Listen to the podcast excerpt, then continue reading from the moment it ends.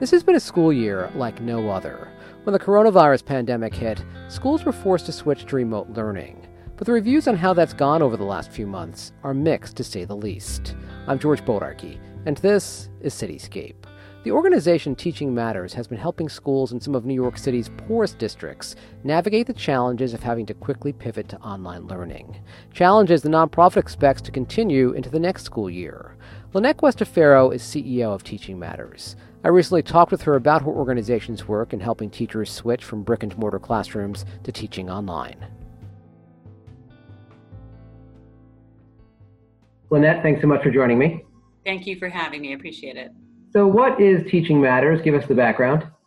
So, Teaching Matters is a nonprofit that is focused on ensuring that all kids have equitable access to great teaching, especially kids who are living in sort of underserved and under resourced communities. How does it work? Our primary focus is to bring in highly skilled educators and coaches who can partner with public schools. Um, many, in many situations, uh, schools in, in urban communities often get the newest teachers um, and and teachers that require that uh, require more more training because they're sort of doing their first teaching gig in in um, in the city. And so what we do is partner with schools to identify teachers that need additional skill sets to be able to get up to, to really serve kids and and coach those teachers directly online and um, across the city. What would you say are the most important skills that you look for in helping these schools? Number one skill is that people have a true understanding of the context of, of urban schools, that they have experience and leadership experiences in urban schools, that they understand the uh, the, context uh, that that that our schools and our children and our families work in, um, and that they bring that, and that they can bring sort of a, a more culturally responsive lens to the work that they do. Um, the other critical piece is that they're experts in their in their field that they have demonstrated in their own classrooms and in coaching other teachers that they can really make an impact on teacher effectiveness and kids outcomes can you talk to me a bit about the needs of urban schools compared to schools in the more affluent suburbs, for instance? There's many, and the, the, the, the needs come from a mix of uh, the context of the communities that, that the underserved communities that the schools are in. Um, so, for example, they often have kids coming coming to them with a range of, of, of challenges, but more potentially more trauma uh, because of poverty.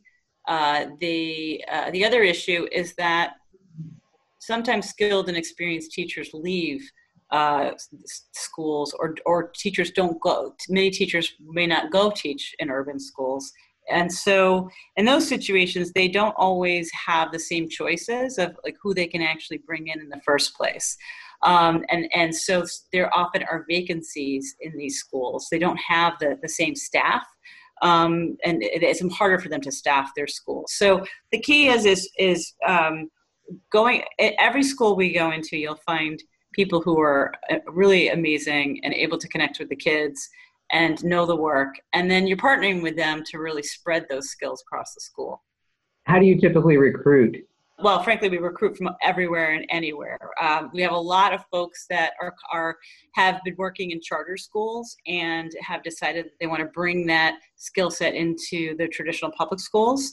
And what, um, there are in some of the very high performing charters, there are practices that uh, can can be that can inform some of the work that we do in public schools. Um, they, for one, they've often seen kids succeeding at high levels uh, kids of color, and so they bring that use eh, they bring that that expectation with them. They also uh, have often a really strong affinity about the use of data.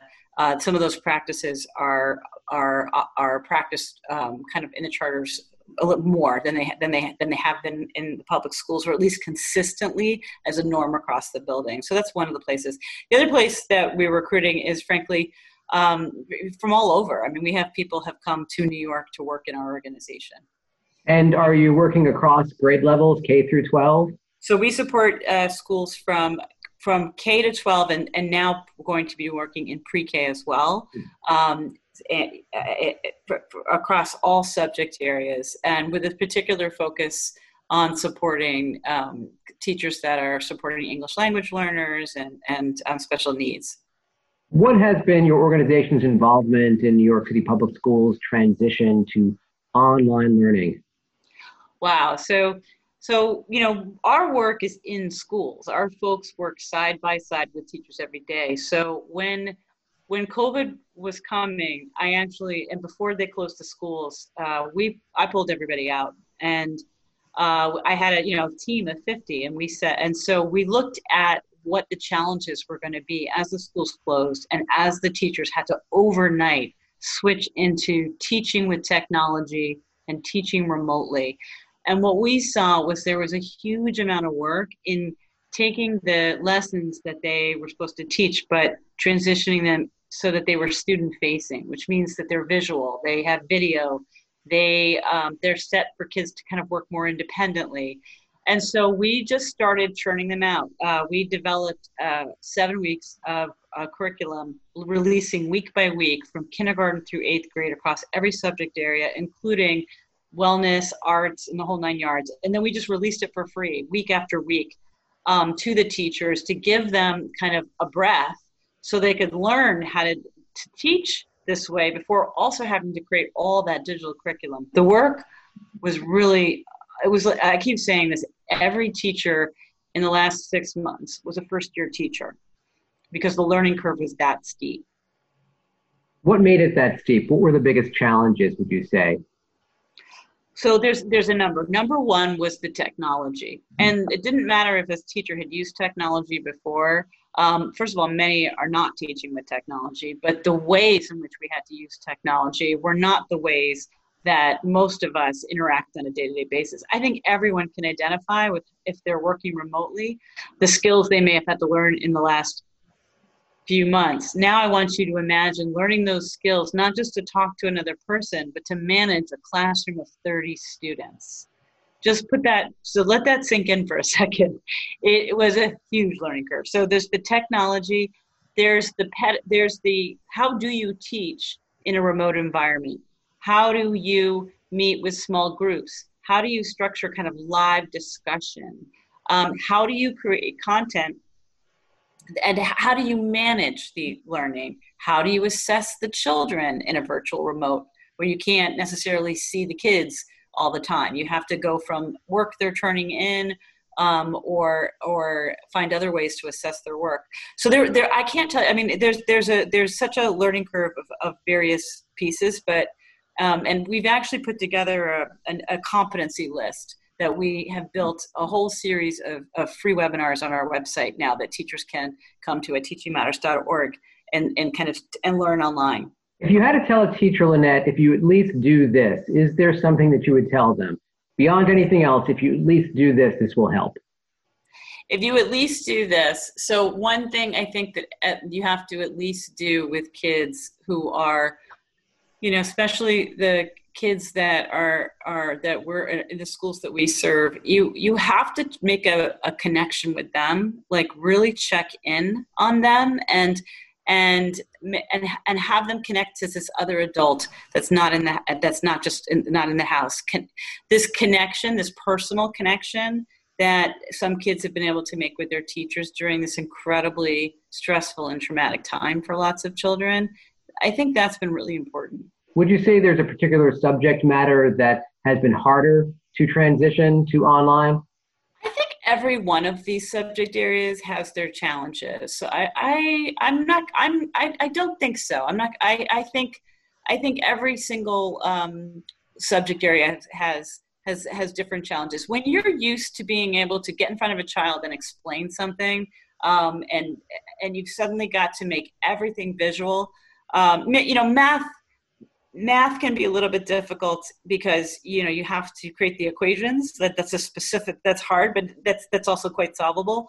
No I, am not going to say there's one subject that's harder than the other. What is harder however though is um, the kids who are learning english so english language you know we call them enl um, and also kids who are special ed special needs they have all different kinds of learning differences and and, and interestingly there are some kids who are thriving online that I would even characterize as having learning differences. Um, but for many of those kids, this would be really this is a this is a, a more challenging situation. Yeah, let's uh, talk about that. Let's talk about the impact on kids and the challenges that they themselves face in making that transition. So I think for children, um, the one of the biggest challenges is just the organization of it all. Um, and that is if a teacher is very skilled and knows how to use the technology well to really structure the learning, um, that actually can be solved uh, just through the technology and how, how it's managed. But for, for kids, the it's working independently. Um, it's really important job skills actually, right? Like taking taking ownership of your own learning, um, more independence, persevering through without someone sitting right next to you. And a lot of our kids do not necessarily have a parent sitting right next to them. I think that independent skills, um, those are some of the real challenges for kids. What about the challenges for parents? Because we know this has been a very challenging time for parents with online learning. The, you know, that so many challenges for parents, and they range the gamut. If you're, you know, you could be an essential worker and you're not even able to be there, right? And the kids may be going to you know you ha, you're you're not even there to support your kid able to support your kids remote learning then there's the parents that are managing really intense jobs and having to go back and forth between their jobs and supporting their kids you know in online um, and then I, I, I think those are the primary and it, it, this from from parents that are supporting their kids in remote learning the thing i've heard that is most challenging has been when schools kind of haven't been organized across the building around how the kids are going to receive the information, how to turn assignments in, coordinating their classes so that kids have similar expectations across the building for those parents, this has been a real struggle because they're not just managing kids remote learning in one classroom, they're sort of having to manage it across six different teachers doing it in different ways. And I've heard a lot of, and I think that's quite fixable if uh, we can partner with this, you can partner with the school and, and help them to really think about the norms of what the expectations are across teachers and coordinate through teacher teams so that, that there's consistency in the delivery. Are you noticing that there's more teacher parent interaction than there was during normal circumstances? You know, I think it's very mixed. So I think in some cases, absolutely. I think a lot of parents have actually been able to see the teachers teaching their students. They teachers that have done live instruction, um, the parents have been able to observe. Um, you know, in other cases, uh, it, I, have to say it depends. In my own experience, my son won't let me go near him in online school, and I have I haven't had one picture of it because I'm fortunate to have a son who's taking control of it. Is is he's one of those kids that I think actually has enjoyed remote learning just as much, if not even a little bit more, than school. Um, because he really it, the way it's the way kids have uh, can work independently. Uh, but for kids that um, you know have needed their parents and are working like their parents are helping them and they're working um, getting support from their parents i think parents are getting a really super deep dive look into what teachers do. And i think parents have become super appreciative uh, where those teachers are really meeting their kids needs now. They really see the challenges that sometimes teachers face. I wonder if you have any advice for the parent of a child who simply has not gotten motivated with online learning. I've heard stories about that, that kids just simply can't adapt to it. It's challenging for them. Yeah, I, I, mean, there, there. I have heard plenty of stories of that, and I think my question there would be: is, is you know, the why? Is it because what the kind, of the experience they're having online hasn't been engaging to them? Engagement is a real, a real uh, challenge that educators really started to see as we got to the later months of remote learning. You know, in the beginning, there was sort of a newness to it, but over time, uh, this pure remote style learning, for some, you know, kids and families, it just, they, everybody got tired. I think teachers got tired. I think the kids got tired. Um, you know, we believe in, in technology driven learning, but this is not how it's supposed to be so I do think that there's there's a weariness around the whole around the whole thing. And then there's honestly, you know, for for some for many kids, the again, it's the organization and management of it and doing it on your own that just just doesn't work for, for some kids. For you know, ironically, for other kids, it's it's a godsend. There are some kids in every classroom that actually I think are thriving absent the social part of school uh, for for different reasons. They may have some of their own issues in terms of interacting with other kids. They may have been bullied. So we have a small group of kids that are thriving online. And I think there's a, a larger group that just can't wait back to school. And there's a group that just really has found it completely undoable. What supports did you find that urban high poverty school teachers needed most to switch to online learning? Initially, it was the content. So, teach, like I said, Teaching Matters developed seven weeks of content, and we released it each week. We've, we're actually repackaging that content now, so teachers can download these these activities. And um, and so, the, having student-facing content when you've been teaching in a classroom to turn it all digital and to have it so that your kids can access it and it's engaging that is really time intensive to develop and build. And there's lots of digital content out there but it's not in the form at the form of how a teacher might teach it teach it directly. And that's a little bit hard to explain but this is not where you go online and just do software. This is the materials that you need to you know video and and interactive writing activities and um, you know group activities where you bring the kids together creating all that content was a huge and heavy lift for our teachers. You referenced this a little bit, but I want you to get into it a little bit more detail, if you will, about how you adapted your teaching to the needs of public school students who are special needs, homeless, and or new to the English language. So I have a whole team that specializes in that, and I wish they were on here to speak to it. And I just want to say that in uh, if you if you go to Teaching Matters website, you will see uh, webinars that go into depth on the strategies that you can take. But the key is a few things. One is how you're breaking things down. How are you making things visual, you know, so that kids can understand them, whether it's you're using images, not text. How are you creating things that kids can listen to over and over again? So, for example, um, I, I instead of um, type writing something up i might have recorded myself. And in this environment the kids can listen to it over and over. There's all sorts of strategies. And again if you're interested in the topic for english language learners and and and, and special needs populations go to our website. There are links to webinars that you can now watch and learn your on your own are you confident that most students in new york city have all that they need to be able to learn at home right now no, I'm not. I, I know that they've made a huge effort, the Department of Education, to get technology out to families and, and, and the internet out to families. Um, those internet contracts are running out at the end at the end of the month, and I don't know the plan to extend them. I'm sure something would be put in place. Um, there are families that are sharing computers. Uh, you know, there's a lot of stories about the fact that families might have two computers and they've got four kids. So no, we don't have what we need because we don't have a policy in this in in our in our state that school comes with internet access and a tech and a, and a computer and, and, and without that remote learning is a little bit of a haves and haves not situation as as hard as people tried very quickly to make that not the case Let's talk about the fall when children return to school in the fall. What will be the magnitude of loss of the youngest learners, K through 12? because I understand that for that group, remote learning has been incredibly challenging and in many cases of limited value. You're right to point out that the younger students, K to 2, is where there's a lot of fear because those are the critical years to learn mastery of reading. And um, falling behind in those years, as research has shown, has, has a lot of catch up. Um, you know, when they looked at uh, New Orleans uh, after the after the uh, the, the uh, hurricanes, and the kids had been out of school, the range of learning loss was all over the map, upwards of two years in some cases.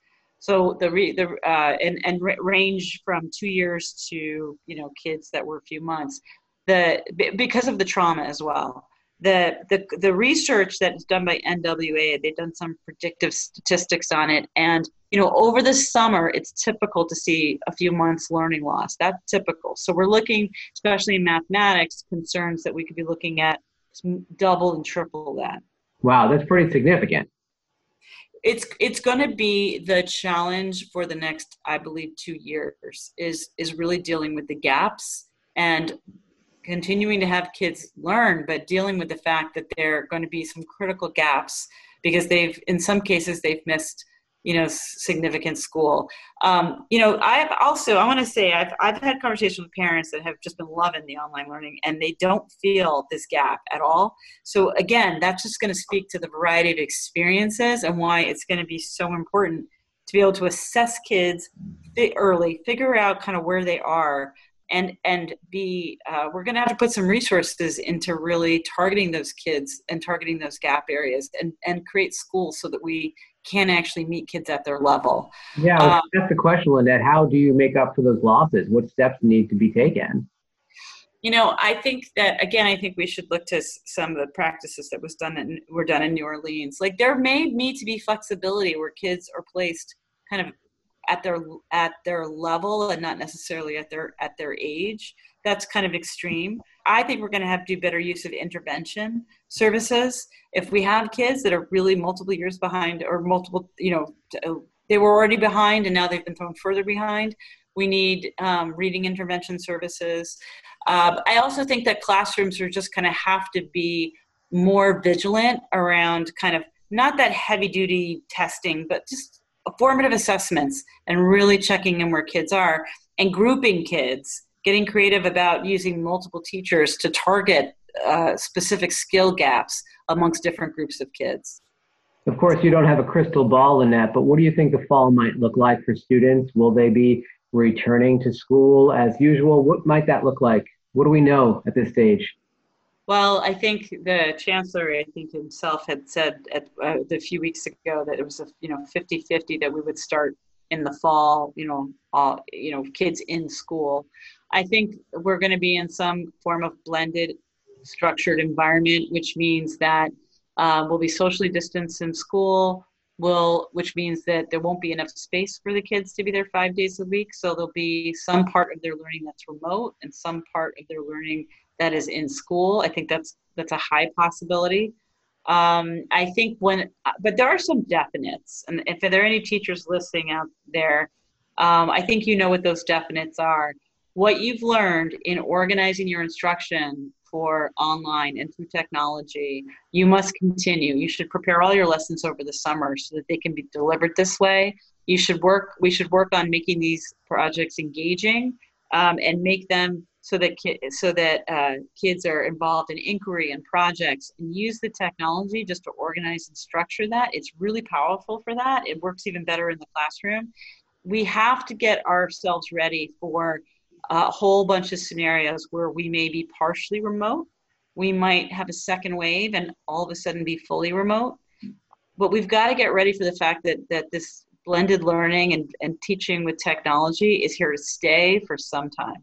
How can an educator make sure that their students are doing okay, if you will? You know, it's one thing when you see a student day in and day out, you can get a sense of their mental health, their mental well being. But in this situation, how can you make sure that is okay? I've seen, uh, and, and I'd love, to, if again, come watch some of the webinars on our websites because we've got some strategies around uh, webinars on on how uh, how to kind of create a warm culture in your classroom. And so we have teachers that that check do morning check-ins. They just do them. Uh, they check in with their kids every morning. They do a little check on on how people are feeling. They there's one where they have the kids put a smiley face, a sad face, depending on how they're feeling, and they just check in. You know, and I mean, I'm running my own organization from home, and we have a 10 minute morning meeting every single morning and it's a check-in like you know just we're all here. Let's just connect with each other and let's kind of see how we're all doing. And that is truly important right now. Lynette what's your advice for teachers on how best to address what's happening right now? The challenges that we're seeing this nation go through the unrest that we're seeing over the death of george floyd. How do we address these issues of racism? So before COVID, Teaching Matters was partnering with schools to really uh, focus on sort of uh, you know practices that we call culturally responsive. Um, in that range, and that that encompasses a whole series of practices, which I think some of them are old and some of them are new. Um, one of one critical piece is that for teachers to recognize and understand their own biases in their instruction and their in themselves to teach kids around um, the impact of bias and and systemic racism. And um, so we were doing that work before. And I think that what's going on now is just further example of why those conversations mattered. I actually think the conversations that started before COVID and now have been are being accelerated by the tragedies that we've we've seen, which are just horrendous. I'm here. I'm. I think this conversation is starting to resonate with a lot more people that it may not have in the past, and so I think people are more open now to see uh, if we don't deal with systemic racism in our in our in our country in our institutions, um, then th- this is where we're going to be. We've got it. We've got to make change. Can you talk to me a little bit more about the programs that you have in place related to cultural responsiveness? Yeah, so we have it's we we have a it's it, it's it's actually sort of a, we call it a competency based model. There are different aspects of examining your instruction. There's um, one is about you know knowing yourself and and really get and recognizing your own bias. This idea that you're a racist you're not a racist is nonsense. It's really getting we're in a system that we were all sort of swimming in the same water. And so it's really learning how to recognize your own biases and to, to explore how they might be affecting yourself as in your teaching. Then there's a whole piece with the students, and it's it's way it's a piece about like ways in which your teaching practices uh, can be.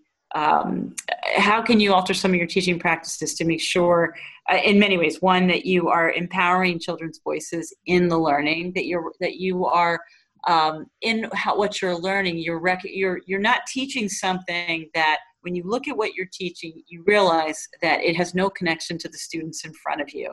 You look at the students in front of you and you understand what their history is, and you figure out the ways to connect it to what you're learning or make it center in what you're learning as appropriate.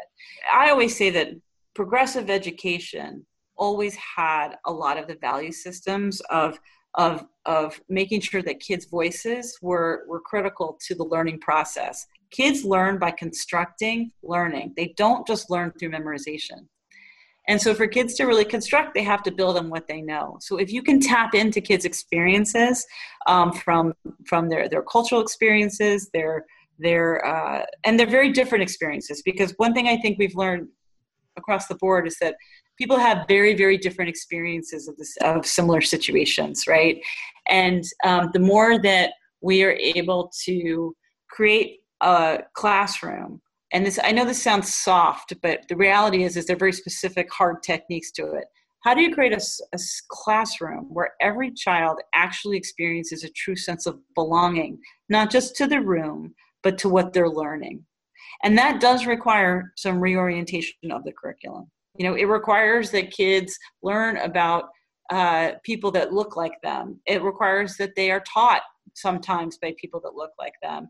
It's it requires that they learn a history that uh, does not constantly t- teach them uh, as as a as a disadvantaged member, but but identifies the ways in which they in the accomplishments that they have gone through again these were things that we were we were doing i think in the past i'll say that as sometimes people disagree with me but i do think the thing that was not done enough was for teachers especially white teachers to really get in touch with the, their own biases and and make sure that they included kids voices in understanding what was really resonating because you have blind spots. And so you have to engage with your kids to really understand what what what what resonates and what they're learning.